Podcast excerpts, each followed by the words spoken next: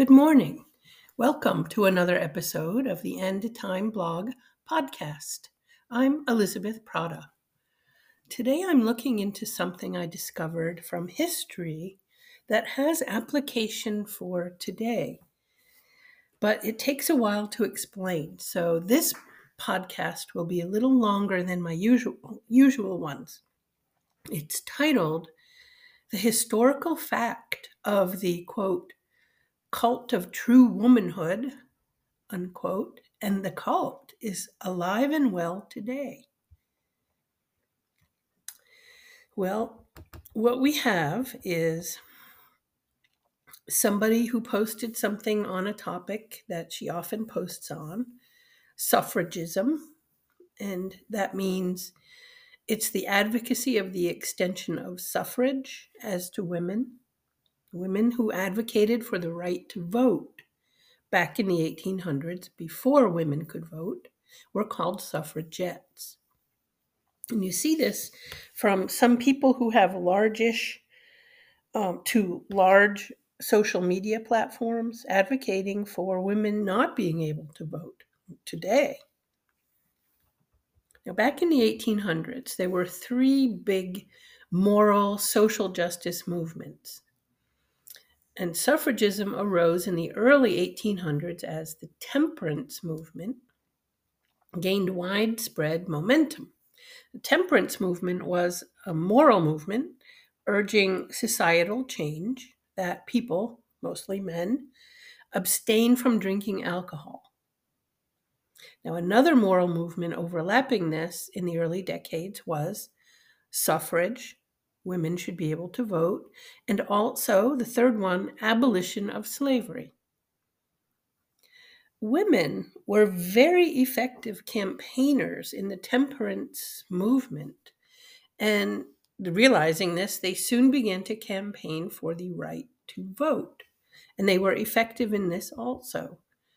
They held parades and protests and pickets there's a picture on the blog of suffragists parading down Fifth Avenue in 1917, displaying placards containing the signatures of a million New York women demanding the vote. It's from the New York Times photo archives. Now, all this forward and bold female hussy type activity was jarring to many people, and soon, of course, an anti suffrage movement sprang up. These were women and men who opposed the movement to give women the right to vote. Now, the anti suffragists' methods, the ones who were opposed to women's voting, wanted to get their position across, but they didn't want to do it in such a bold and unladylike way as the pro vote crowd. So, from the Encyclopedia of Oklahoma History and Culture, we read They campaigned at county fairs by distributing bulletins while offering advice on womanly subjects such as first aid. Considered the heaven, home, and mother crowd, they held teas, fundraising balls, and luncheons at hotels and women's colleges, as opposed to the noisy parading and picketing and public speaking promoted by suffragists. The antis, A N T I or anti, wearing their emblem of pink or red roses, campaigned quietly by circulating anti suffrage literature in the state legislative gallery. End quote from Encyclopedia of Oklahoma History and Culture. As an aside, this reminds me exactly of Phyllis Schlafly's method she used to defeat the Equal Rights Amendment in the 1970s. If you watch Hulu's series Mrs. America, you will see. Well, the anti suffrage movement was the birth of the cult of true womanhood. Historians acknowledge that it was based on four moral virtues of piety, purity, domesticity, and submissiveness. This was a real cult and a real movement, and historically a fact that can be traced and seen. from the mid to late 1800s through the early 1900s. The attributes of a true woman we read from Barbara Welter, her article, The Cult of True Womanhood. The attributes of true womanhood by which a woman judged herself and was judged by her husband, her neighbors, and society could be divided into four cardinal virtues piety, purity, submissiveness, and domesticity. Put them all together, and they spelled mother, daughter, sister, wife, woman. Without them, those virtues, no matter whether there was fame or achievement or wealth, all was ashes. With them, she was promised happiness and power. That's a quote from Barbara Welter, who wrote The Cult of True Womanhood, 1820 to 1860. Well, from oklahomahistory.org, we read, quote, anti-suffrage members allege that the right to vote would not solve the problems of women in society. And they opposed suffrage primarily because they believed in the cult of true womanhood and in the separate spheres of the home the apolitical association served to educate and legitimize activism within the traditional female domain. Now, that's the end of the quote from oklahomahistory.org, but you notice that those these antis were opposed to women's suffrage and scandalized by women protesting and marching and speechifying. The antis were hypocritical in their approach. If they truly embodied godly womanhood, they would have been content to remain at home and leave the anti suffrage campaigning to the husband. But they didn't. The cult of true womanhood was and is a real thing.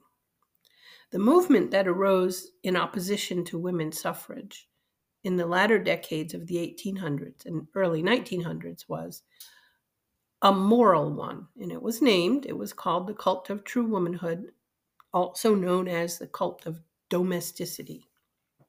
And parts of its ideology included what I've already mentioned the separate sphere concept that women dwelled in one sphere, the home, and men dwelled in another sphere, the world. If this is all beginning to seem familiar today with a certain movement headed by certain females on social media, it's because it is familiar. It's the same, except repackaged as the trad wife movement.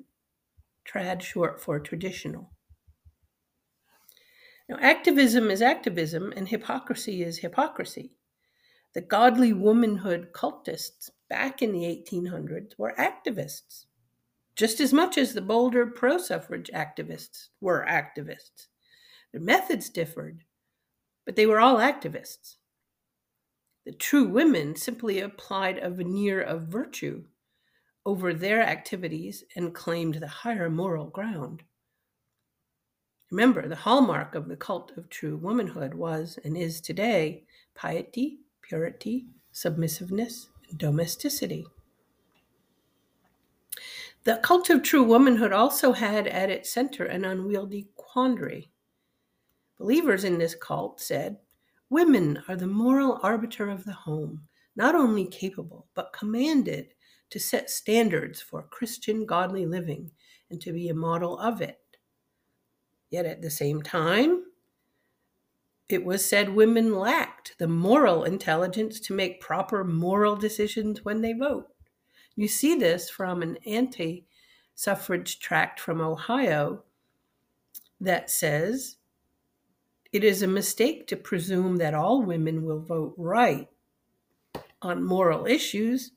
Experience proves that many of the worst ills of social life are due to the influence of women of low ideals of right or wrong or of degrading morals. Well, hmm, that's the end of that quote. So, history is really more nuanced than our memories allow.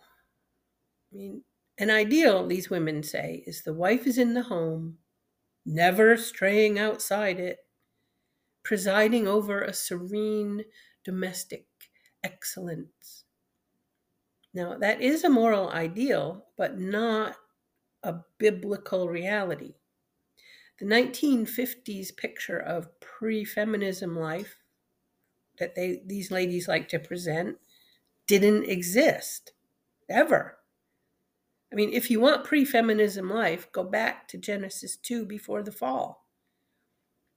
The ideal presented by the godly womanhood cultists is a figment.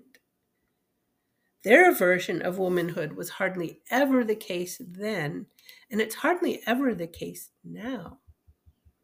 We read from Jeanne Boydston, really good article, quote, Meanwhile, industrialization forced free women in northern working class households to labor for cash.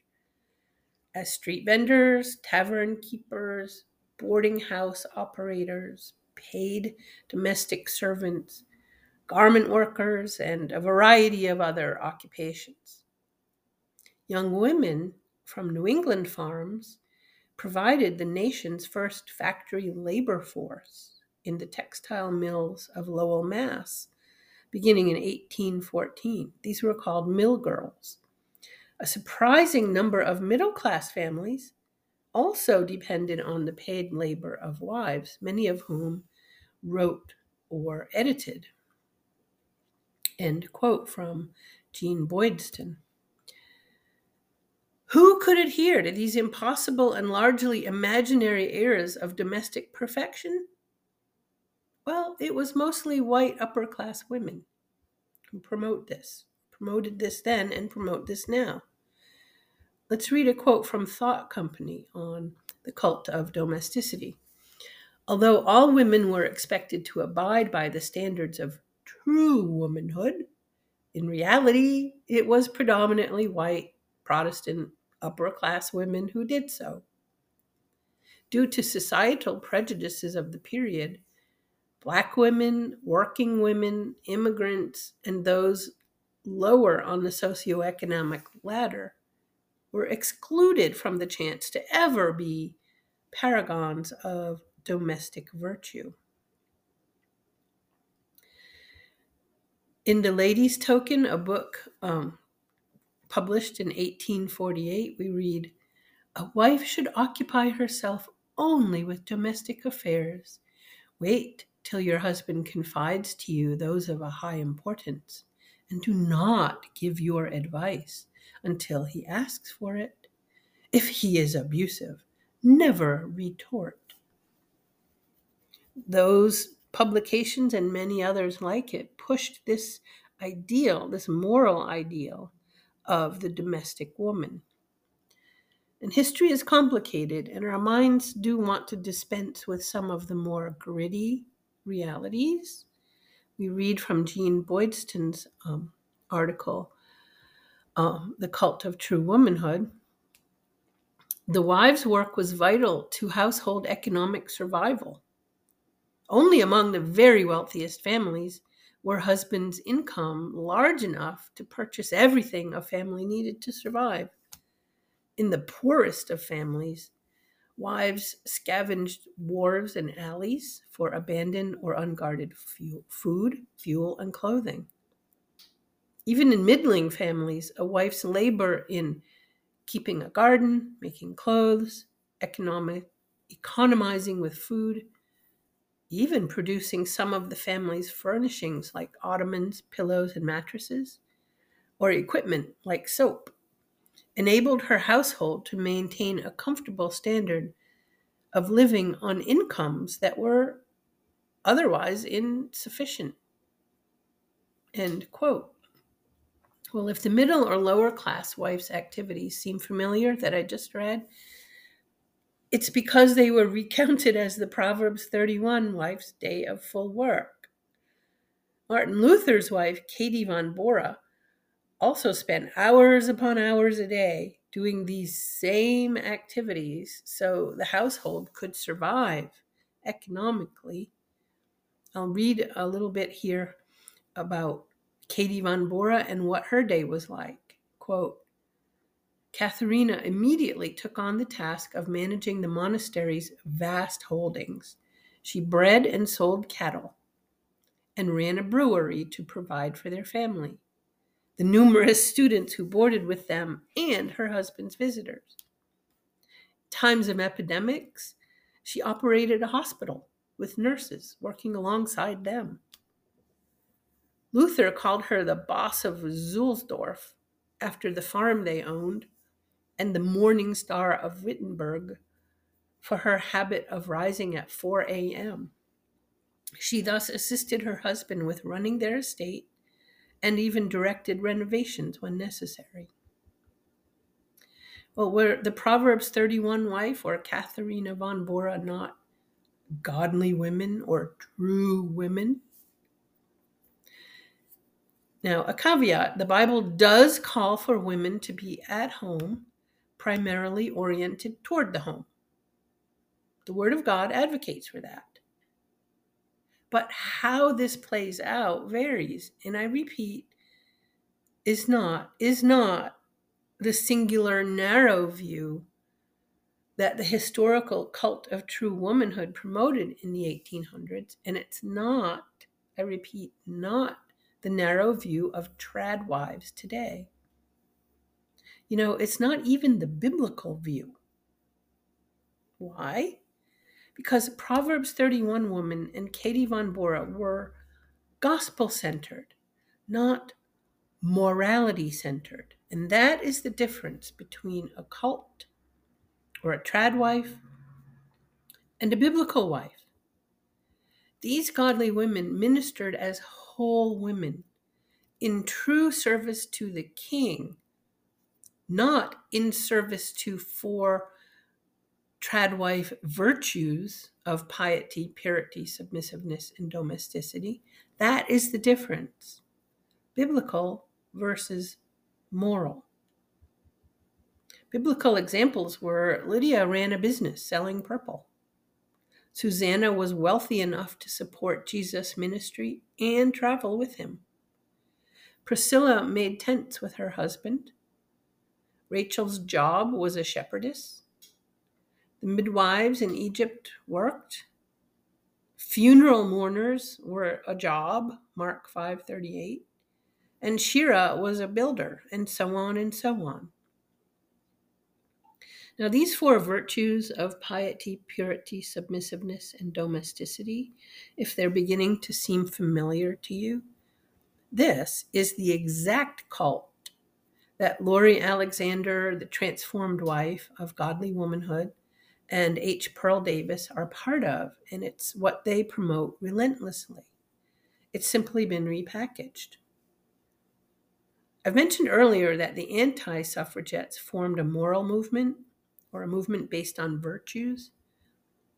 Now, granted, these morals were lifted from the Bible, and they are excellent virtues for women to have.